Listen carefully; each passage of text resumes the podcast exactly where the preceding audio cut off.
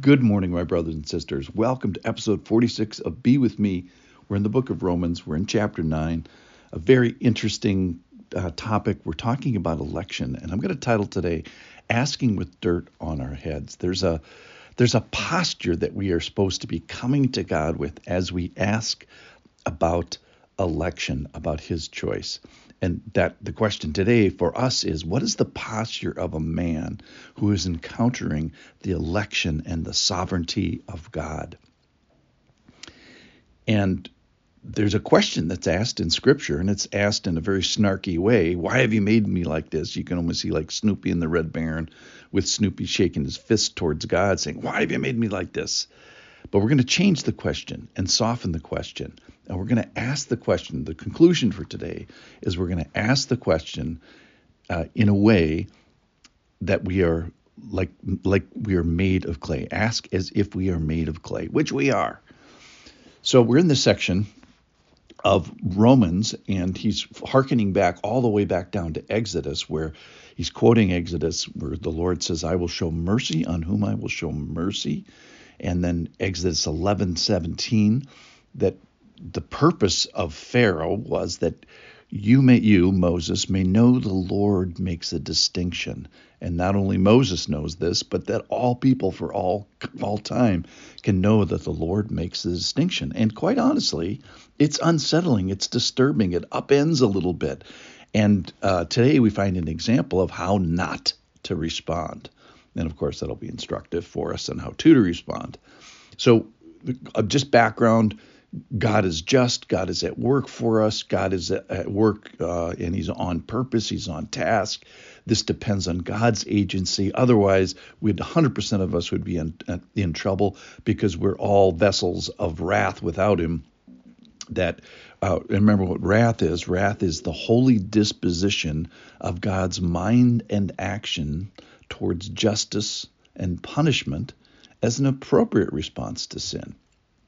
So God has rights. He's the creator. It's going to say today in today's passage that he's the potter. So listen in here, turning your Bibles. This is Romans chapter 9. I'm going to start with verse 18. So then, he has mercy on whomever he wills, and he hardens whomever he wills. You will say to me then, why does he still find fault?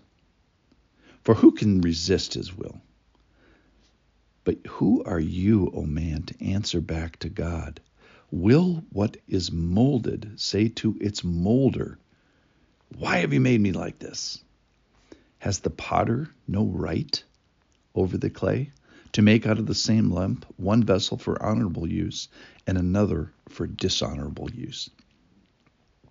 So that's it for the passage today. And in it, we find that man has accountability, but what do we do with it? We we complain. So we're, encountering God's right and His sovereignty and His choice and His mercy and His election and His uh, even His hardening.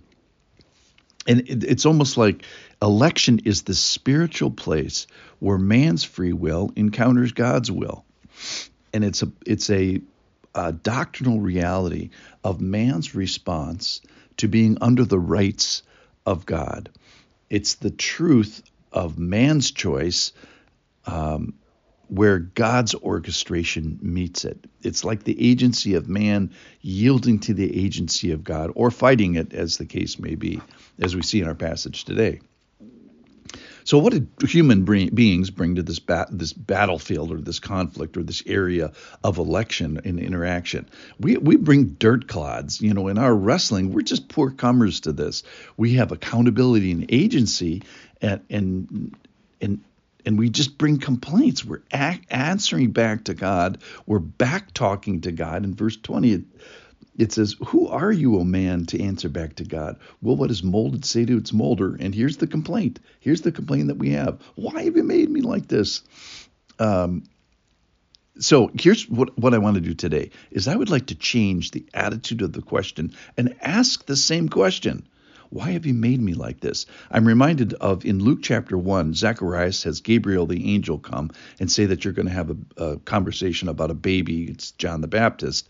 And he asks a question, quote unquote. Well, the angel responds to him, Hey, you did not believe my words. In other words, he asks a question in such a way that the angel knows it's not a real question, it's a complaint.